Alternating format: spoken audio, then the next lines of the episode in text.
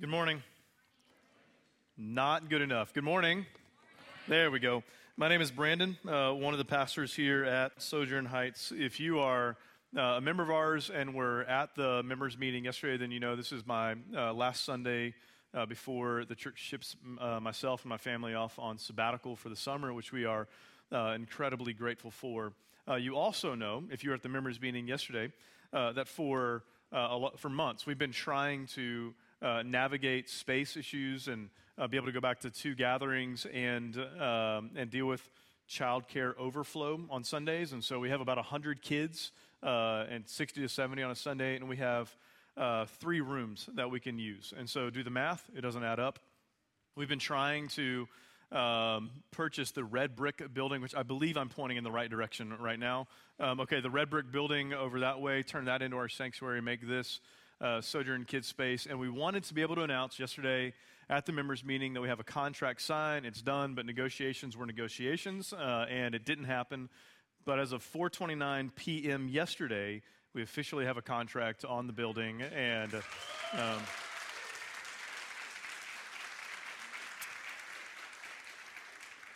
and are grateful for it. All right.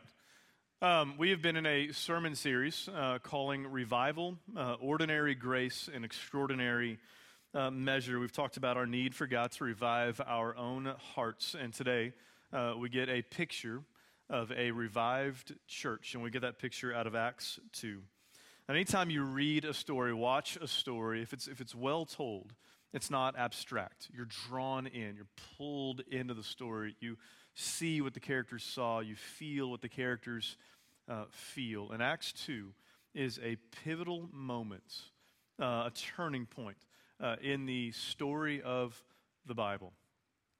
And so, what we're going to do is we're going to dive in, enter into the story, see what they saw, feel what they feel, so that maybe uh, we can live what they lived. Um, and Acts 2 is a well known passage for an event that we call Pentecost. Pentecost was uh, a Jewish holiday, but this holiday wouldn't be like any holiday they had celebrated before. On this day, uh, the Spirit of God was going to come down and take up a residence, reside, dwell uh, within this uh, new community, this, this new little group of men and women who are followers of Jesus. Um, and here's the backstory. The backstory of Pentecost is this that uh, Genesis 1 and 2, God created the world and it was beautiful and it was good and there was harmony and rhythm. And then in Genesis 3, sin enters the world and there's a fracture, there's disharmony, brokenness. And then throughout the Old Testament, God had prophets that came along and they said, hey, listen, one day God's going to make it right. One, one day it's not going to be disharmony, fracture, brokenness. One day, one day I'm going to restore this, create this new creation. I'm going to restore it. And then um, God sent a Savior into the world um, who would die for us. And then in his resurrection, in his resurrection, would launch this new creation, this new restoration of harmony and rhythm and beauty. And then in Acts 2, when the Spirit of God comes down in the church, here's what's happening harmony, beauty, rhythm, slowly being restored in this new community that we call the church. And right after the Spirit came down, this man named Peter, an apostle, he stands up and he opens his mouth and he preaches the first sermon to this new community. And so, what I want us to do is this I, I want us to pick up the sermon at the end of the sermon, uh, and I want us to treat it as a sermon, not a theological paper Peter's presenting at a seminary. We're going to treat it as a sermon, as if Peter were here preaching to us, so that we can let their application, maybe, just maybe, be our application. All right? Let's go, verse 36. Let all the house of Israel therefore know for certain that God has made him both Lord and Christ, this Jesus whom you crucified. Now, I said we were picking it up at the end of the sermon. We are.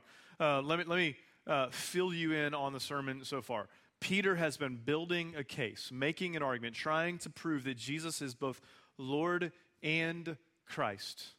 Um, and his argument has gone um, like this uh, that these last days have begun.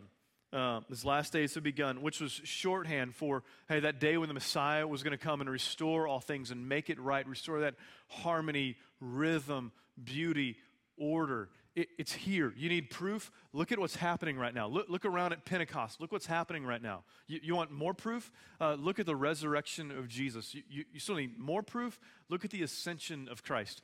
And all along the way, he's citing Old Testament, saying, hey, listen, that day that they prophesied about, that day that, that in the Old Testament the prophets were saying, hey, this day is coming. This day is coming. Doesn't this look like that day?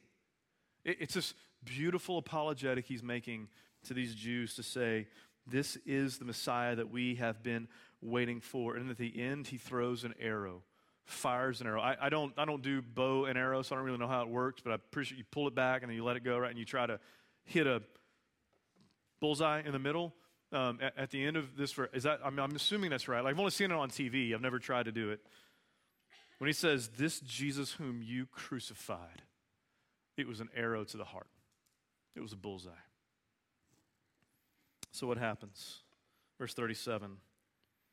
Now, when they heard this, they were cut to the heart and said to Peter and to the rest of the apostles, Brothers, what shall we do? This arrow, this dart that Peter threw, it landed. And if we could put ourselves in their shoes, feel what they feel. You're right. What, what do we do? What do we, Peter, what do we do? All right, like, Peter, I, I know, I know that me and my people are a party to crucifying the Savior that we have been waiting for. What do we do? What do we do, Peter? So he says, and Peter said to them, Repent and be baptized, every one of you, in the name of Jesus Christ, for the forgiveness of your sins, and you will receive the gift of the Holy Spirit. How do we respond? What do we do? What do we do? Peter, two imperatives repent and be baptized. Repent here is essentially, um, essentially be converted. In context, he's saying be, uh, be converted and then be baptized. And uh, baptism wasn't something new. Uh, they'd have known what baptism was, and in their eyes and mind, baptism was this. It's what D.A. Carson, brilliant theologian, uh, said baptism was essentially a conversion ritual where you became spiritually clean. And so what they heard was this What do we do? You, you, you be converted. You stop rejecting Jesus as your Savior, and you come to Him and you receive cleansing and forgiveness of sin, and you get washed as you would in baptism. It's what a Gentile did when they were becoming a Jew, when they were converting to the God of Israel. That to get baptized, He's saying, Hey, come, come, be washed the way that a Gentile would have been washed. You want to be spiritually clean? Stop trusting in religion. Stop trusting in your ability to do X, Y, and Z. Stop trusting in morality. Start, start repenting, be baptized, come to Christ. Now, does mean you want to know what happens when you do? Can I illustrate what happens when you do? Before the 9 a.m. Uh, gathering, I was standing in the back right uh, and, and one of our members said, hey, hey, come here, come here, come here. And he pulled me over. I thought something was happening up front. I didn't, I didn't, I wasn't sure. Uh, and he said, hey, you see that, see that one right there? And he pointed to this three-month-old. And he said, that one's mine. That one's mine. You, you, wanna, you don't want to know what happens when you are repent, baptized, come to Christ. The Father looks at you and says, that one's mine. That one's mine. That one's mine. But here's what's interesting.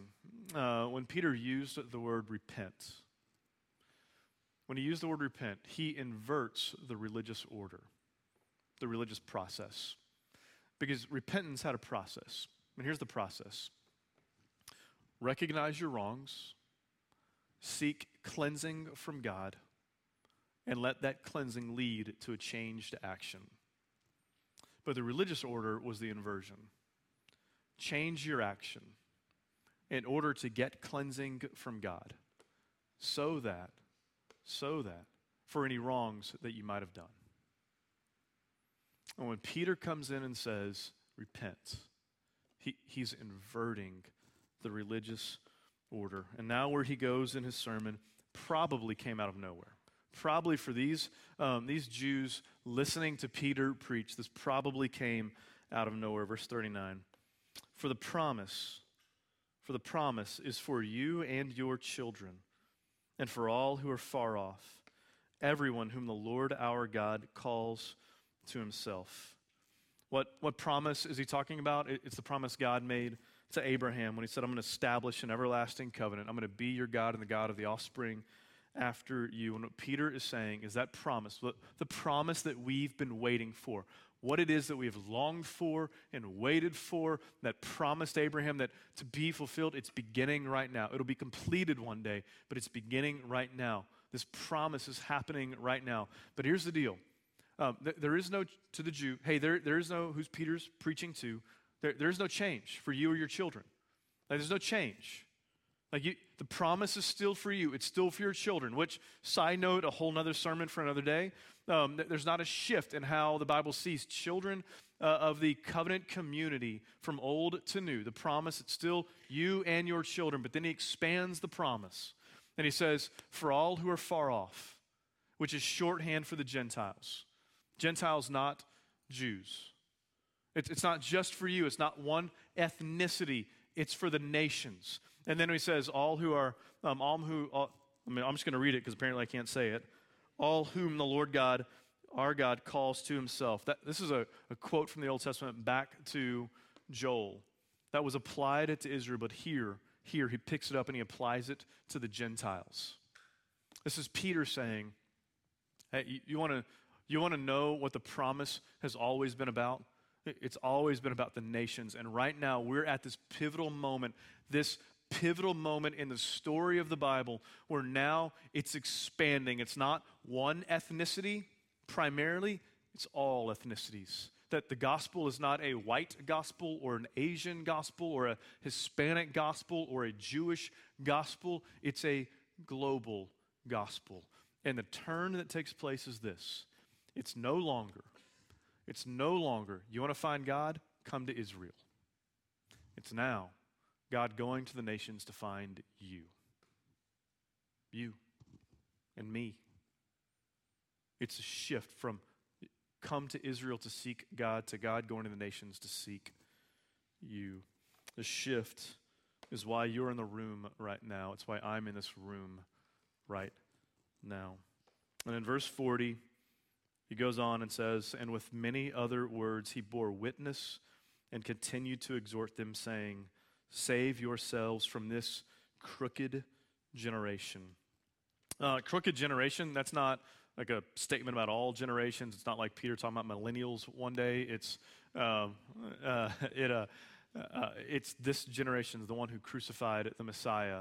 He's saying, hey, listen, don't, don't follow the path of those who had crucified the Messiah. Don't, don't save yourself from that generation. There's the thing why, why could Peter say that? Why, why could Peter look at this group of men and women and say, Save yourself from this generation? Here, here's why. Because Jesus didn't. He didn't. And when Peter, um, or when Jesus was on the cross, when he was hanging on the cross, Peter already alluded to what happened. Back in verse 37, to, to the astute Jew who is reading this, they'd, they'd, have, they probably would have picked up on it. Um, back, back, in 37, it says Peter preached, and um, as he was preaching, they were cut to the heart. You, where it says cut to the heart, you know what word that is? You know what word he uses there? Pierced. Pierced. The word pierced was a loaded word for the Jew. When they heard him say, when, when it says pierced to the heart. What was happening right there? Um, this is a meaningful word to them. It traces all the way back to Isaiah 53, where this suffering servant, this prophecy about the suffering servant that says, But he was pierced for our transgressions. And when was he pierced? John 19. But one of the soldiers pierced his side with a spear. Here's what pierced meant Bless you. Here's what pierced meant. When the flesh of Jesus was opened, so was the heart of God. When the flesh of Jesus was opened, so was the heart of God for you, for me, for the globe. And so this, This was their sermon. This was the conclusion of their sermon. Now, what happened? Verse 41. So those who received his word were baptized, and there were added that day about 3,000 souls. Was this 3,000 random? Um, I, don't, I don't think so. If we rolled back to Exodus 32, um, here's the scene Moses goes up, he, he gets the law, he comes down from the mountain, uh, and he sees the people uh, making a golden calf. They're making a golden calf, and it says, we, we need a God to go out before us. And the net result of that, on that day, 3,000 died. And on this day, Pentecost, when the Spirit comes down writes the law on their hearts, 3,000 are saved. I think it's a wink at minimum at you know what this community is going to do this new community the church you know what, you know what she's going to do she's going to be the first to truly live the law she's going to live it so what does it look like to live it there's at least three things there's more but we have time for three verse 42 and they devoted themselves to the apostles' teaching and to the fellowship and to the breaking of bread and to the prayers. It, here's the first thing it means, and I'll explain this. They were devoted to corporate worship, devoted to it. Every commentator I found says the article is there on purpose. You notice it says the apostles' teaching, the breaking of bread, the fellowship, the uh, prayer. In a moment, a few verses, we're going to see that they were in homes breaking bread, no article that, that everyone thinks this is here for a reason and it was meant to represent the formal or the structural um, listening to the teaching of the apostles, coming uh, for what we would now call communion, gathering together, formal prayer together. Uh, it, it, wasn't done on Sunday mornings, uh, but it was the beta version, of what would become our Sunday gatherings. And it was a priority for them. They were devoted to it. You know what devoted means? um, devoted, it's to be attached to something. Like they were attached to it. Like what, what they were attached to was gathering together, listening as the words, the teachings of the apostles through the Bible was preached and taught, coming to the table, praying together. I think if Peter were to fast forward and come into our day and sit with us, he might, he might apply it like this. He might say, you, you know what was happening? They were attached to this. And so when they weren't here, when, when Sunday didn't happen for them, there was a tearing in them, which means, um, let me buffer. Let me say it this way I, I love skiing. Like, if you ask me what your hobby is, I'm going to say saving money to go skiing. That's my hobby. Love it. I can't wait. I don't have a trip planned. I'm going to get a trip planned. It, it means that when I'm planning that trip, and if I'm going to miss multiple Sundays, missing multiple Sundays doesn't mean that it's sin for me to go skiing. It means that's a factor when I'm thinking about my plans. It means that what I'm not attached to is my vacation, and I'm getting torn from my vacation to gather with my community on Sunday. It means that I'm attached to this and I'm being torn away from it to do something else. They were devoted to it, they prioritized it, which led to Verse 43 And awe came upon every soul, and many wonders and signs were being done through the apostles. And all who believed were together and had all things in common. And they were selling their possessions and belongings and distributing proceeds to anyone, to all, as any had need. Here was the second thing. You ready? They met every need. They met every single need. Uh, which meant no one lived in abundance when someone else was living in poverty. I'll illustrate it this way. I'll, I'll use me again. Uh, we, we grill every week in my house. Um, grill, I'm not any good at it, loose term. It, it means that no one eats three fillets a week when another member of our community doesn't know where the next meal is coming from.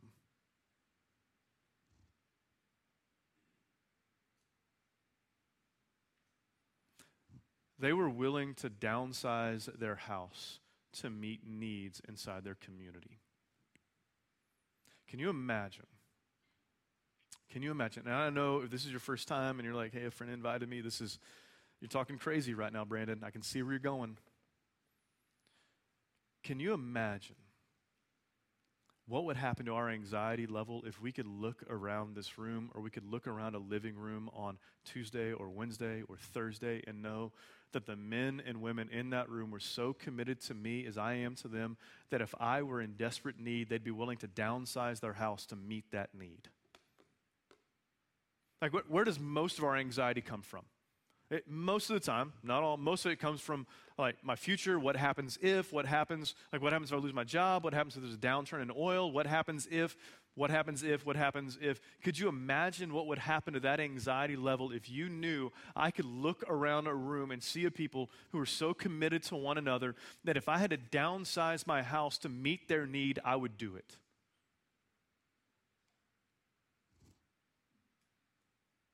Like, Do, like Dominique Sachse, you know who that is? The Channel 2 news person? Did I just date myself at almost 40 right there? I watch the news, okay? we'd be getting interviewed for the news that nobody here watches.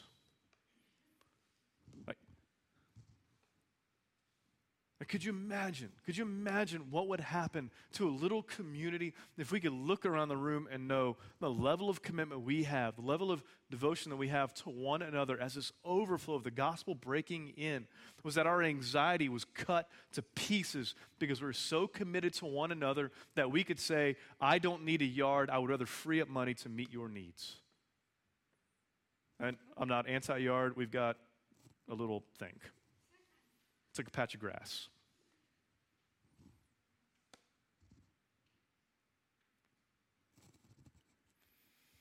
Can I tell you the number one barrier, I think? Um, the number one barrier, I think, to being the kind of community that's willing to have a line item in their budget that's just titled one another. Money that we're saving, not just for you know, a savings account or vacation or retirement, but money that we're actively, strategically saving to meet needs inside this community. You want to know what I think the number one uh, barrier is? If we could do some straight talk for a minute, Sojourn. I think consumerism treating the church as this consumeristic thing that's here to meet my needs, get my needs met. Um, you're here to serve me, right? And so what happens is we, we get tired of the preaching here, and so we're going to go check out over here, or we hear this great music over here, and we're going to check out over there, or, we, you know, we don't really like the way they do ministry here. We like it better over there, so we're going to go check that out over there. And uh, if the church is all about your needs, you will never look at your budget and see your budget as about others' needs. Ever. Period. Period. They were marked by a radical, radical generosity, which led to verse 46 and day by day attending the temple together and breaking bread in their homes, they received their food with glad and generous hearts, praising God and having favor with all the people. And the Lord added to their number day by day those who were being saved. Here's the third thing. The third thing is that they lived ordinary, everyday life together. And so when we stand up week in and week out and say, let me tell you what we're dreaming parishes are, we, we don't want parish life to be, we don't want church life to be where you come on a Sunday and it's like the hour punch in, punch out, uh, and then you go to somebody's home, two hours on a Wednesday, punch in, punch out. But it becomes just we live life together as a people, as a community. We live life together, ordinary, everyday, broken, messy life together. You know why? That is what happened when the gospel broke in in Acts 2. Like, we're not creating that as some strategy to be cool, whatever. It's what happened in Acts 2 when the gospel broke out, when eternity set in. They lived life together. So, we're pleading with you live life together. It's because that's how we live a taste of life that is to come. Like what happens in Acts 2, what happens right here, it is the beginning of what will be fulfilled in the new heavens and new earth. And so, in this little glimpse, this little moment where these 3,000 live like this, when they live like this, it's, it's not, and I, listen, I've read the rest of the Bible too. I know it gets pretty crooked pretty fast. I'm aware. But at this, for a glimpse, for a moment, you know what they got to do? They got to live life in the new heavens, new earth today. They get to live it now right here, eternity set in. And you want to know what a revived church looks like? It looks like this. It looks like a church that eternity has set into, has broken into. It looks like a church that's living Acts 2. It, looks like a church living this little moment right here, devoted to one another, devoted to being together under the word, coming to the table, praying together, singing prayers and song together. It, it looks like a community where nobody, nobody sits around at seven not knowing where the next meal is going to come from when the rest of us go out and eat filet. It looks like a community. It's a community that lives every day, ordinary life together. And that doesn't mean like commune living, we're together 24 7.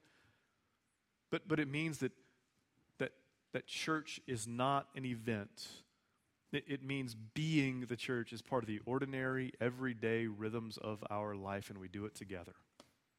We do it together.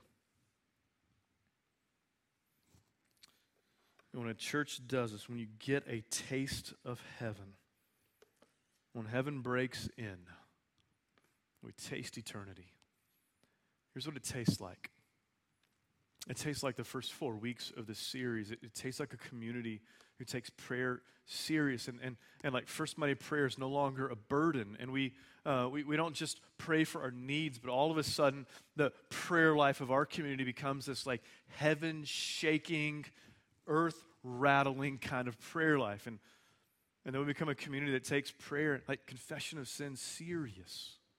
Honesty about who we are, seriously. Because we're not afraid of being exposed and vulnerable today because that's how we're going to live 10,000 years from now. We, we see through the lens of eternity. Eternity becomes the green glasses that we put on, that everything is shaded green through. And when that happens, the gospel gets recovered. There is this beautiful recovery of the gospel from extreme right, extreme left, legalism, license, where it's I'm earning the favor of God over here, or it doesn't really matter how I live. This, this third way called the gospel gets redeemed, restored, and lived out. We get to live out the third way. The third way, this gospel gets recovered, and when the gospel is recovered, there becomes this unexplainable, uh, um, unarticulatable sense that God is just here. Here. And I, like in the way that you can't go, you know what, if I put in the formula and I add it up, x plus y equals z minus d, and God is here, like you just can't articulate it. You just, you just sense it, and all of a sudden, you just want to be drawn in because you just know God is there. Can I, can I, can I tell you why I'm here? True story. My wife is here. She'll stand up, call me a liar right now if I'm lying. True story. You want to know why I'm here? Because three years ago, in that really weird audition Sunday when you've got to audition, um, we, my wife and I sat right over there, and we, before anything happened, and we just got a sense that God was here. We just had a sense, like the four other church, we just had a sense God was here. And if God is here, we want to be here. There's just this, in our gatherings, in our homes, on Tuesday, on Sunday, as we eat meals at restaurants, it just becomes the sense that God is among us. And listen, I, want us to never, never be aware of the presence of God among us. I, I feel like I overstated that one. Um, I, I want us to know that God is among us. I want us to experience the grace of knowing God is among us today. But, but I never want us to be so aware of it that, that we stop begging, oh, God, take up residence in this community. Like, be so palatable here that, you, that it's unavoidable that you're here among us. Like, 5, 10, 20, 50 years from now, like, I just want to know God is here. And I want us to plead for it because when we're asking for revival, we're praying for revival, renewal of hearts. At the end of the day, what, what that is, is we're asking for what they experienced in Acts 2 a taste, a taste of the new heavens and new earth, a taste of what life will be like. We're asking that life to break in today, that we might get to experience it. And maybe for more than a moment. And we might know we might know God is here. And so, what do we do? We can't create it, we can't force it. So, what do we do? We live Acts 2.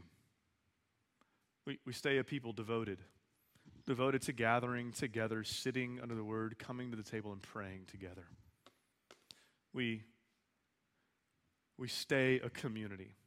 And I use the word stay intentionally because I, I don't know there's a lot we do better than this. We stay a community who meets the needs of one another. And we live life ordinary, everyday, messy, broken, at times dysfunctional life, and we live it together. We live it together until the day, until the day that what is extraordinary simply becomes ordinary. Let's pray. Father, we love you. We, we know that um, you, you can't just be a community devoted to one another. You can't just be a community who meets needs, and you can't just be a community who lives life uh, every day together. We, we know that that requires the empowering of the Spirit, and so we're asking um, God uh, that the Spirit would empower us, would strengthen us to live this life, and that we might get to be a community who tastes, who tastes what life will be like when Christ returns and eternity truly breaks in eternally. Uh, I also pray for those uh, in the room right now that uh, are going, man, this is this is just not for me. I know this was a internal sermon as such. I, I pray that they would know uh, that in the same way that, that we have found plenty of room at the cross and plenty of room in this community, that there's plenty of room for them at the cross and plenty of room for them in this community. We love you. We ask that in Christ's name. Amen.